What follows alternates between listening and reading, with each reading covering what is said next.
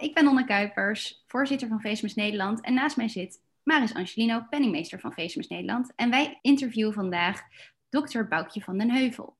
Dokter van den Heuvel is ambassadeur voor het kijken naar gezondheidswinst in plaats van naar schadelast. Ze heeft geneeskunde gestudeerd in Maastricht en vervolgens haar specialisatie afgerond in Amsterdam. Tijdens haar opleiding tot oncologisch chirurg raakte zij geïntrigeerd in de invloed van leefstijl op het herstel na een operatie en richtte met vier andere onderzoekers de stichting Fit for Surgery op. Welkom, dokter Van den Heuvel. Dank je, Donna. Boukje, wij hebben onszelf al ingelezen op het gebied van uh, prehabilitatie en Fit for Surgery. Maar het lijkt me toch een zeer mooie start van deze podcast als je zou willen toelichten waar Fit for Surgery nou precies voor staat. Ja, zeker. Dankjewel. Ik vind het hartstikke leuk om mee te werken aan deze podcast en op deze manier een kans te krijgen om uh, iets over uh, Fit for Surgery te vertellen aan de studenten. Fit for Surgery is een programma voor patiënten dat zich richt op alle factoren die beïnvloedbaar zijn voorafgaand aan de operatie, om de conditie van de patiënt zo goed mogelijk te krijgen voor een operatie. En het doel van dat programma is om ervoor te zorgen dat mensen met een goede start ook veel fitter eigenlijk uit de operatie komen. Dus hoe fitter je bent daarvoor, hoe fitter je eruit komt. En hoe, hoe kwam u op het idee om Fit for Surgery op te richten? Ja, dat idee dat ontstond eigenlijk al tijdens mijn specialisatie. Ik was toen, zat veel op de racefiets en ik merkte aan mezelf dat ik allerlei dingen kon veranderen om mijn uitkomsten van mijn fietsprestatie te verbeteren. En een heleboel principes uit de sportgeneeskunde helpen bij het verbeteren van je uitkomsten. Dat is daar natuurlijk op gericht. Grappig genoeg zeggen we in de chirurgie heel vaak tegen patiënten: zo'n operatie moet je vergelijken met het rennen van een marathon. En toch trainen we onze patiënten helemaal niet daarvoor. Wat ik heel interessant vond. Dus hè, we bereiden onze patiënten, terwijl ze zo'n groot chirurgisch trauma ondergaan, helemaal niet conditioneel voor op zo'n operatie. Omdat ik daar natuurlijk een link had in mijn persoonlijke leven, heb ik gedacht, dat is wat we moeten gaan optimaliseren. Dus we moeten ervoor zorgen dat de patiënten in een veel betere conditie aan de start verschijnen, zodat ze ook veel weerbaarder door zo'n operatie eigenlijk heen komen. En wat me denk ik vooral triggerde in, in, in het besef van dat daar winst te behalen was, is dat ik in de VU, waar ik mijn specialisatie deed, altijd in hetzelfde team, met dezelfde techniek, dezelfde operatie deed. En dan waren patiënten op papier wel met elkaar te vergelijken, bijvoorbeeld allemaal een ASA 2 of een ASA 3. En toch kwam de ene patiënt er totaal anders uit dan de ander.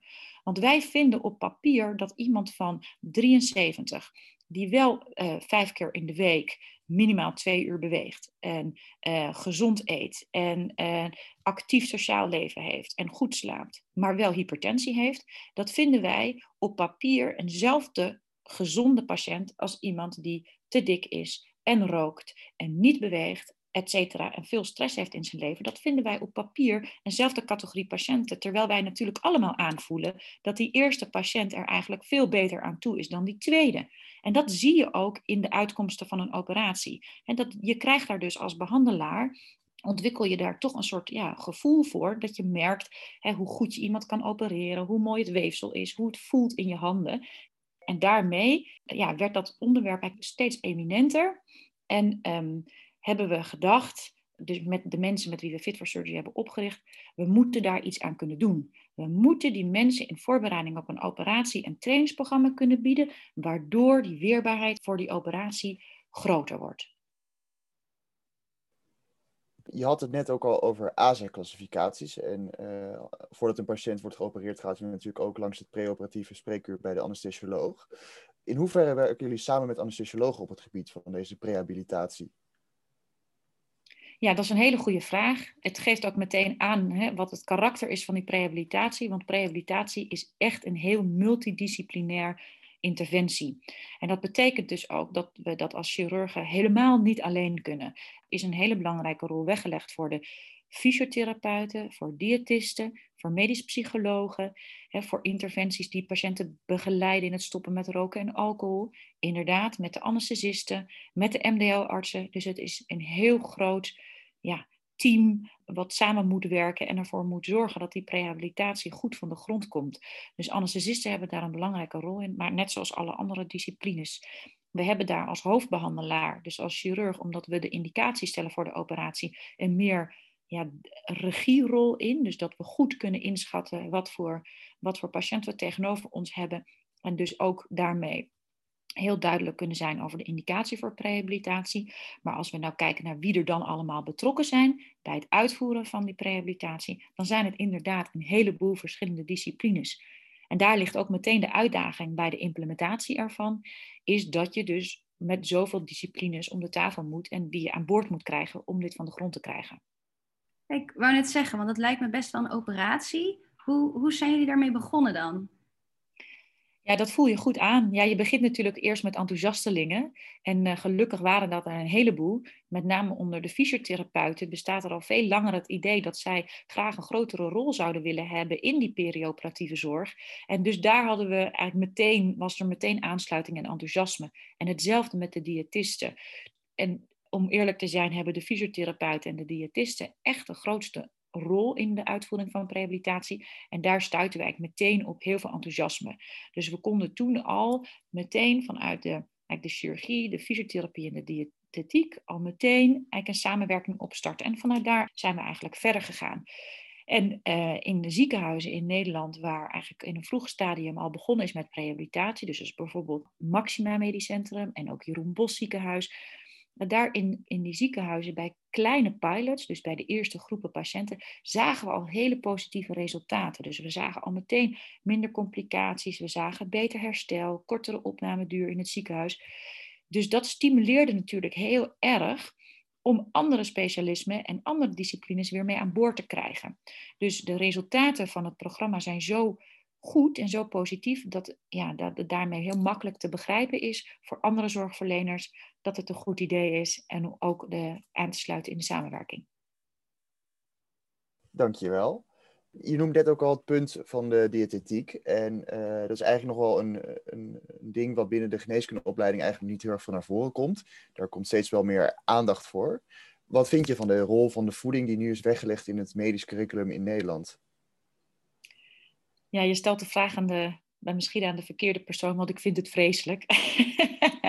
het is echt een onderbelicht, een onderbelicht onderwerp. Maar hetzelfde heeft natuurlijk alles te maken hè, met, net zoals met hè, sporten of fysiek welzijn. We hebben in, naar mijn mening, in de geneeskunde een onderscheid gemaakt tussen ziekte en gezondheid. Terwijl die twee veel meer in elkaars verlengde liggen. En dat het veel meer een geleidende schaal is dan een heel uh, harde scheidslijn. toen ik dus begon in 2001 met mijn um, opleiding was er helemaal geen aandacht voor voeding en helemaal geen aandacht voor, voor leefstijlfactoren of eigenlijk over gezondheid. dus we leerden alles over ziekte en ziektebehandeling, maar helemaal niets over gezondheid.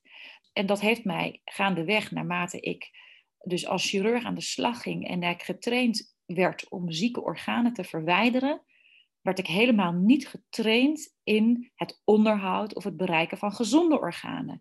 En daarin, bij mij is een soort honger ontstaan in kennis eh, dat ik me daar ook bekwaam in wilde maken. En toen ben ik begonnen met heel veel dingen lezen, heel veel podcasts luisteren en, en naar congressen geweest om juist eh, eigenlijk die lacune op te vullen. Ik zie nu, hè, ook bij de studenten in Nijmegen, dat er een enorme honger is hè, in het curriculum om die leefstijlkennis eigenlijk op te plussen. Dus dat is een hele goede ontwikkeling. Wat jij ook zegt, hè, Maris. Maar in de tijd dat ik studeerde was er absoluut geen aandacht voor en heb ik dat echt als een gemis ervaren. Kan ik wel begrijpen. Vooral met de ontwikkelende samenleving nu. Is, is nou het ook zo dat die programma's zoals Fit for Surgery uh, meer een symptoom zijn van dat wij als maatschappij steeds ongezonder gaan leven? Ja, ik denk het wel. En ik denk dus ook dat hè, als ik kijk naar wat ik persoonlijk wil graag, waar, ik graag aan wil bijdragen, wil ik echt bijdragen aan een gezonder Nederland. En ik vind dat wij als medisch specialisten een verantwoordelijkheid hierin hebben te nemen. Het is toch zo dat als we kijken naar maatschappelijke vraagstukken over gezondheid, dat er heel vaak een witte jas in beeld komt bij het nieuws of hè, bij een rapportage. Terwijl wij als medisch specialisten of als zorgverleners helemaal niet per se goed geïnformeerd zijn over een gezonde leefstijl ik vind dat wij er een verantwoordelijkheid in hebben te nemen. En ik hoop dus ook, doordat we nu een onderdeel maken van het perioperatieve traject, in eerste instantie bij prehabilitatie. Doelstelling is dat, om dat voor te zetten in revalidatie en daarna in een programma verduurzaming van leefstijl. Dat we in ieder geval voor alle patiënten die in aanmerking komen met een chirurgische ingreep in Nederland, dat die in ieder geval begeleid worden en de kennis krijgen om hun leefstijl te verbeteren. En ik, als ik bijvoorbeeld kijk naar onze regio, wij opereren in het Radboud ongeveer 2000 patiënten per jaar met een grote systemische operatie. Als we die patiënten alleen al over vijf jaar hè, bereikt hebben dat zij hun leefstijl verbeteren, en dat zijn er 2000 per jaar, dus dat telt natuurlijk op. Al die mensen hebben een systeem, ze hebben buren, ze hebben kinderen, ze hebben familie, die horen hiervan. Hè, dat zal uiteindelijk ook steeds meer een rol weggelegd krijgen in het verbeteren gezondheid van niet-chirurgische ziektebeelden. Bij hypertensie, bij diabetes zie je natuurlijk al allerlei initiatieven. Hoop ik echt dat we als zorgverleners deze beweging naar een gezonder Nederland een impuls kunnen geven. En een goed voorbeeld kunnen geven voor ook alle andere vormen van preventie op weg naar een gezonder Nederland. Dat lijkt me best wel een mooie boodschap en ook echt een, een stip op de horizon die je dan uh, neerzet. Dat het balletje gaat rollen in de hele samenleving ja, ik hoop dat ook echt. Kijk, een grote voordeel van dit programma is dat we zien dat mensen, bijvoorbeeld bij darmkanker, als ze horen dat ze darmkanker hebben, dan heeft iemand het gevoel: oh jee, ik ga dood. Dus dan is de motivatie en met het vooruitzicht dat ze een operatie in het verschiet hebben getriggerd worden, dan helpen wij ze helemaal met dat programma. We nemen iedereen eigenlijk aan de hand. Dan zie je ook dat een heleboel mensen aan dit programma meedoen. Ongeveer 85 procent. En dan zien we ook nog eens dat tussen de 90 en de 100 procent van de mensen het programma volhoudt. En dat soort cijfers, dus in motivatie en compliance, dat zien we eigenlijk bij geen enkele leefstijlinterventie. En dat heeft alles te maken met het feit dat één, mensen denken, ik ga dood. En twee, dat mensen geopereerd worden. En drie, de patiënt helemaal aan de hand genomen wordt om dat programma te volgen. En die drie elementen die zorgen ervoor dat het, dat het, dat het zo goed gevolgd wordt en dat de motivatie hè, van de patiënt zo hoog is. Is het dan ook echt de window of opportunity om die leefstijl te verbeteren? Dus doordat we hè, in die tijdspanne uh, die interventie aanbieden, geloof ik dat ook na de operatie het continueren van die leefstijl dan weer begeleid in een revalidatieprogramma dat we uiteindelijk echt een duurzame verandering kunnen maken in de leefstijl van die patiënten. Dus je denkt, hè, als je bijvoorbeeld kijkt naar, naar hartpatiënten en je zegt als advies, hè, stop met roken, dan doet ongeveer tussen de 9 en de 13 procent dat. Dus dat is heel laag.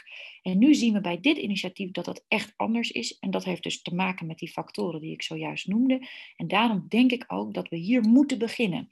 Dat, dat we als medisch specialisten dat we hier moeten beginnen. En dat we als zorginstellingen hier moeten beginnen. Namelijk op het moment dat iemand heeft gehoord dat hij ziek is. Omdat dan die trigger en die motivatie zo groot zijn.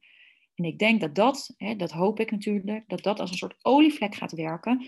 En dit is een vorm van wat we noemen dan hè, tertiaire preventie. Dat noemen we nu uh, ziektegerelateerde hè, preventie. Maar als we dus als tertiaire preventie zo ja, een succesvol initiatief kunnen vergroten, dan hoop ik ook echt dat dat een effect heeft op het primaire preventie in nulde lijn en, en in de eerste lijn. Dankjewel. Nou, we hadden het net eigenlijk over het Fit for Surgery programma haalt eigenlijk hele hoge cijfers. Zijn er nog lessen te trekken uit jullie programma die we eigenlijk naar andere facetten van de zorg kunnen trekken? Je had het net ook al over het window of opportunity bij oncologisch patiënten. Uh, hoe zie je dat eigenlijk bij andere patiëntengroepen? Ik denk dat het verbeteren van leefstijl voor iedereen op elk moment zinvol is. En het is moeilijk om je gedrag te veranderen, zeker als er geen ja, motivatie is. Of, je, hebt het, je hebt het over verandering in gedrag. Hè? Verandering in leefstijl is verandering in gedrag. En dat is moeilijk. Dus waar we, denk ik, zorg voor zouden moeten dragen binnen de gezondheidszorg, dat op het moment dat er een haakje is, om dan ook het verhaal van het verbeteren van leefstijl in te fietsen. Dus ik zou hopen dat voor elke medische behandeling van ziekte, dat het verbeteren van leefstijl daar een vast onderdeel wordt. Dus ik zie hè, dat wat wij nu doen voor de oncologische patiënten, dat we dat gewoon helemaal moeten doortrekken naar het moment dat jij komt bij de huisarts met eh, verhoogde bloedsuikers, of uh, verhoogde bloeddruk, of een keer een TIA, of noem maar wat. Hè. Dus hè, kleine, misschien kleine, wat minder in het oog springende aandoeningen, dan meteen al ook gewezen wordt op een verbeterde leefstijl. Dus ik zou graag willen dat het verbeteren van gezondheid of het verbeteren van leefstijl een vast onderdeel wordt van alle medische behandelingen. Een vast onderdeel van alle medische behandelingen klinkt makkelijker gezegd dan gedaan. Hoe, hoe zouden we dat kunnen aanpakken op grote schaal bij alle lagen van, de, uh, van ons gezondheidssysteem? Ja, dat is natuurlijk uh, de uitdaging en dat is de moeilijkheid. Dus aan de ene kant gaat het dan over, hè, moet je misschien ziektespecifieke interventies ontwerpen. En dus bijvoorbeeld in zo'n perioperatief traject hebben we heel specifiek een programma ontworpen. Is dat programma dan meteen hè, te extrapoleren voor alle ziektebeelden? Nee. Is dat nodig? Nee. Maar de elementen van zo'n leefstijlprogramma, zoals beweging en voeding en slapen en stressreductie en het verminderen van alcohol, stoppen met roken, dat zijn natuurlijk wel eigenlijk de vaste elementen voor alle leefstijlverbeteringen. Dus ja, het is aan de ene kant een hele complexe vraag, aan de andere is het een hele eh, makkelijke vraag, omdat eh, de componenten van een verbeterde leefstijl voor alle ziektebeelden, voor alle mensen hetzelfde zijn. Dus op de een of andere manier moeten we ervoor zorgen dat het verbeteren van leefstijl gewoon veel beter ingebed is in onze samenleving. Waarbij ik dus geloof dat wij als zorgverleners daar een, een, verantwoordelijkheid in hebben te nemen. Maar het zou dus veel meer een onderdeel moeten zijn van alle zorgverleners dat je leefstijl bespreekt in je spreekkamer. En dat de toegankelijkheid naar deze verbeterde leefstijl maatschappelijk veel makkelijker is. dus dat het duidelijk is van ook nog voor een 65-jarige dat het slim is om naar een sportschool te gaan. En dat zo'n sportschool weet, hey, deze wil zijn leefstijl verbeteren. Hoe kan ik die daarin het beste begeleiden? Dus eigenlijk dat er overal in de maatschappij, dat het verbeteren van leefstijl, ja, eigenlijk een bekende, een bekende interventie is of een bekende ja, zeg maar, hulp of beweging is. Waarbij we echt nog terrein hebben te winnen in het educeren, hè, dus het het onderwijzen van onze zorgverleners. Want niet voor alle zorgverleners staat het even hoog op de agenda. Nou is gelukkig zijn er een aantal ontwikkelingen, ook politiek gezien, hè, onder andere met de verhoging van het preventiebudget, waarin ik denk, of waarin ik hoop, dat dat natuurlijk steeds beter voor elkaar is. Maar dat is natuurlijk ja, wel de uitdaging om, um, om dat voor alle patiënten aan te kunnen bieden.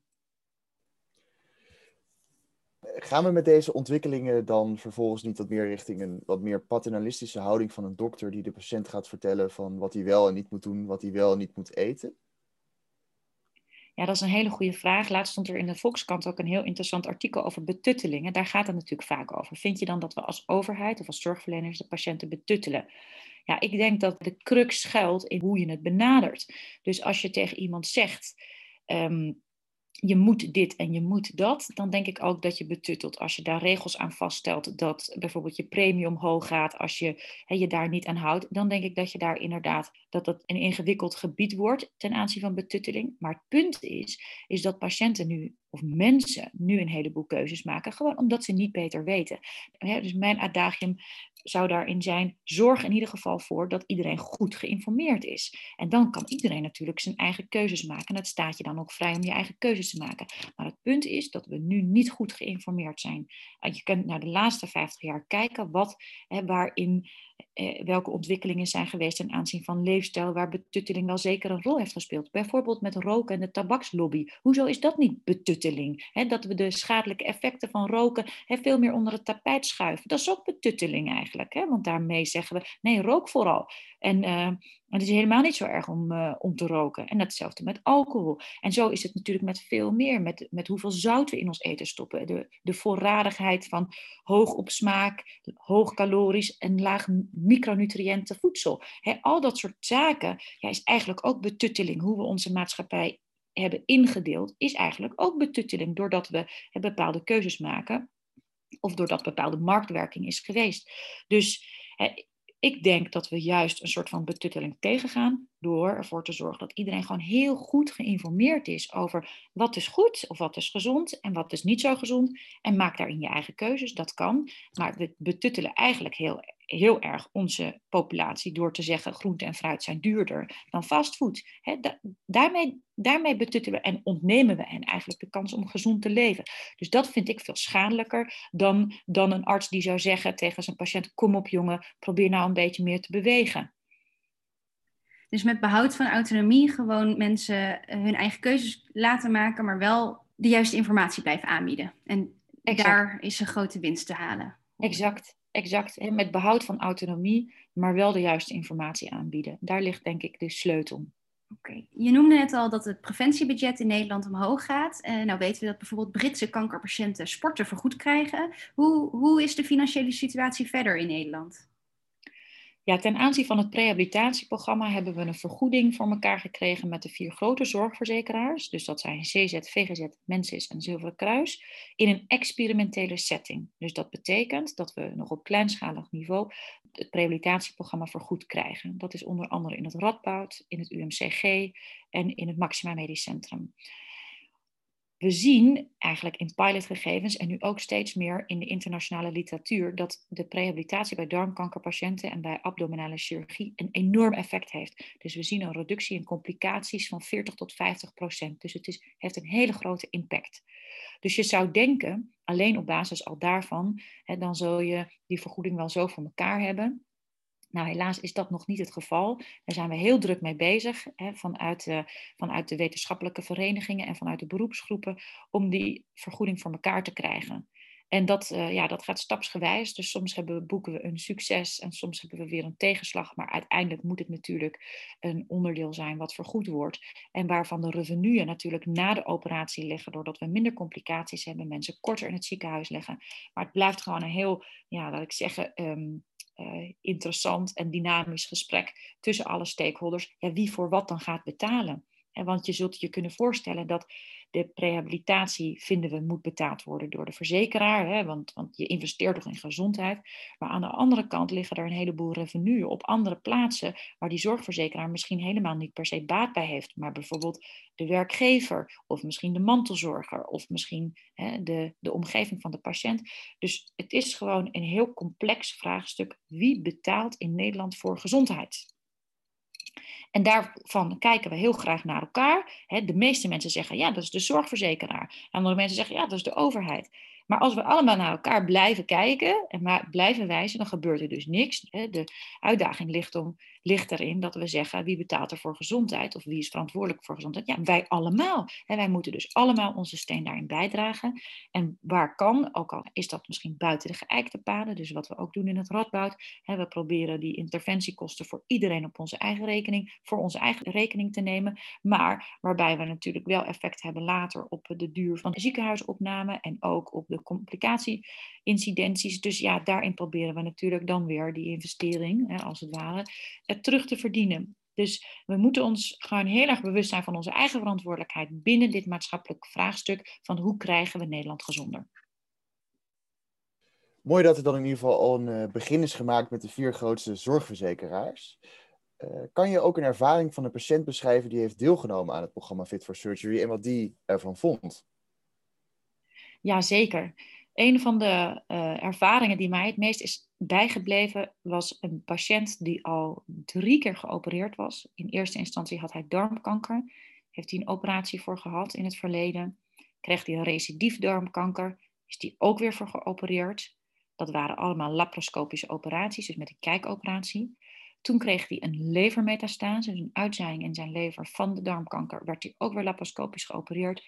En toen stond hij voor de vierde keer op omdat er nieuwe uitzaaiingen in zijn lever waren. Dat was in 2019. Toen hebben we in het Radboud, hadden we het programma rehabilitatie voor patiënten met levermetastase. Hebben we de patiënt dus aangeboden om mee te doen met dat programma. Dat heeft hij gevolgd, dus drie weken intensief getraind. Kreeg hij een open operatie, dus dat betekent een veel grotere snee dan eerder met die laparoscopische operaties. En toen zei hij na de hand tegen mij, ik ben nog nooit zo makkelijk door een operatie gefietst. Ik ben nog nooit zo makkelijk hersteld na een operatie. Terwijl die operatie de vierde ingreep was en een grote snee. Dus dat zegt natuurlijk wel echt iets over hoe die eraan toe was. En het verschil tussen zo'n vierde operatie, waar doorgaans van wordt gezegd dat is moeilijker, want je hebt meer adhesies binnen de buik. Hè, dat is meestal lastiger. Maar dat was voor deze patiënt de makkelijkste operatie. Het is mooi om te horen dat het ook, dus ook echt uh, succesverhalen oplevert. En we hadden het erover dat voor de lange termijn zijn er dingen die de hele maatschappij kan doen. En ik ben nog wel benieuwd, wat staat er nu op de directe agenda? Wat zijn de ontwikkelingen binnen rehabilitatie en fit for surgery? Op de directe agenda, dus heel kort in de toekomst, zijn we bezig in het Radboud met opschaling voor 20 zorgpaden. Dus we houden uh, niet alleen bij prehabilitatie aanbieden aan patiënten met darmkanker, maar voor 20 verschillende ziektebeelden. Dus in het Radboud gaan we kijken wat de waarde is van prehabilitatie voor al die verschillende zorgpaden. Dus ook, je kunt je voorstellen, of je nou aan een darm geopereerd wordt, aan je blaas of aan een nier het is altijd zinvol om zo fit mogelijk aan de start te verschijnen. Maar de waarde daarvan gaan we onderzoeken in een hele grote studie, waarbij we 2800 patiënten includeren. Dus dat is wat we nu al direct in het Radboud doen. Nou, wat verder gebeurt is, er is een hele grote studie geweest in het Maxima Medisch Centrum, waarbij onderzocht is wat de waarde is van rehabilitatie op complicaties bij darmkanker. Daarvan zullen de resultaten dit jaar gepubliceerd worden. En dat zal waarschijnlijk een hele grote duw gaan geven in ook het realiseren van de vergoedingen voor rehabilitatie bij darmkanker. Dat is waar de landelijke werkgroep vanuit de Nederlandse Vereniging voor Heelkunde zich ook hard voor maakt om de prehabilitatie verder toegankelijk te maken voor alle darmkankerpatiënten in Nederland. Want nu is het bijna onethisch dat als je in Nijmegen geopereerd wordt of in het Maxima Medisch Centrum, dan heb je eigenlijk kun je zo, zo fit mogelijk aan de start beginnen. Maar als je dan in, nou ik noem maar wat, in Utrecht geopereerd wordt, waar geen prehabilitatieprogramma is, dan is dat niet zo. Ja, dat is gewoon bijna onethisch. Je kunt het niet meer uitleggen aan patiënten dat als we dit weten, dat je dat niet biedt. Dus we zijn aan het kijken hoe we dat kunnen ondervangen. Dus is er mogelijkheid voor een thuisprogramma met een app of met een thuis uh, ja, gestuurde interventie, zodat je misschien als je de vergoeding nog niet op orde hebt voor prehabilitatie, dat mensen toch op thuis aan de slag kunnen gaan om zo fit mogelijk te worden. Dus dat op de korte termijn zijn we dus bezig aan de ene kant met opschaling en aan de andere kant met verdieping. Heel goed om te horen en ook hartstikke leuk dat er zoveel ontwikkelingen nu uh, gaande zijn. In hoeverre kijken jullie ook uh, buiten de landsgrenzen van Nederland?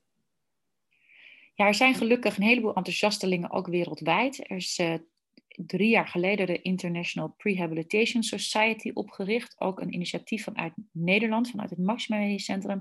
En daarbij onderhouden wij goede relaties met alle andere onderzoekers wereldwijd. En je ziet dat rehabilitatie ook in andere landen echt een opkomst is. Dus we proberen onze initiatieven met elkaar te verbinden en ook data met elkaar te delen. Dus het protocol wat we hier bijvoorbeeld in Nederland hebben ontwikkeld, dat is een protocol wat eigenlijk internationaal is ontwikkeld. Met alle stakeholders en alle key opinion leaders op eh, wetenschappelijk gebied op rehabilitatie. Die zijn bij elkaar gekomen in Canada en daaruit is dit programma ontwikkeld. En dat hebben we dus in Nederland eigenlijk overgenomen. Dus je ziet, doordat het eigenlijk nog best een kleine groep is van wetenschappers die zich hiermee bezighoudt, dat we makkelijk met elkaar die informatie kunnen delen. En dan proberen we natuurlijk die interventie ook zo goed mogelijk op elkaar te laten aansluiten, zodat we straks de data ook met elkaar kunnen vergelijken en kunnen laten zien precies wat de effecten zijn voor wie, in welke mate, nou ja, et cetera, et cetera. Dus ja, op internationaal gebied zijn de ontwikkelingen eigenlijk vergelijkbaar met in Nederland, waarbij doordat Nederland een klein land is en we als chirurgen en als beroepsvereniging eigenlijk makkelijk elkaar weten te vinden, zien we wel echt dat we een enorme ja, sprint aan het trekken zijn op het gebied van rehabilitatie. Wat kan de jonge dokter die nu meeluistert uh, hier voor rol in spelen? Ja, denk gewoon altijd, als je een patiënt voor je hebt, denk altijd aan, is er iets wat deze patiënt ook kan helpen in het verbeteren van zijn leefstijl? Het is voor iedereen effectief, voor iedereen. dus daar moet je vooral aan blijven denken. Denk niet alleen aan uh, de medicamenteuze behandeling of aan de operatieve behandeling, maar denk ook aan hele algemene dingen van beweging en voeding. verdiep je daarin en uh, probeer dat mee te nemen binnen de behandeling van je patiënten. Ik denk een prachtige laatste boodschap om uh, de podcast mee af te sluiten. Tenzij er nog een andere tip is die je ons heel graag wil geven. Nee, ik denk de laatste echt de belangrijkste is. Mooi. Nou, ontzettend bedankt. Het was een prachtig pleidooi voor het uh, implementeren van betere tertiaire preventie en het, ja, het grijpen van de golden window of opportunity voor alle patiënten of eigenlijk voor de hele samenleving, als ik het goed begrepen heb. Dus ik wil je hartelijk bedanken. En ontzettend veel succes wensen met het uitrollen van een heel ja, nationaal plan. Dankjewel, dank jullie wel. Het was een grote eer dat ik uh, met jullie uh, dit gesprek mocht hebben. En ik hoop heel erg dat, uh, dat het bijdraagt aan de beweging en het besef van, van verbeteren van gezondheid binnen de behandeling van ziekte. Ja, ik denk dat het het zeker gaat doen. Dankjewel. Dankjewel.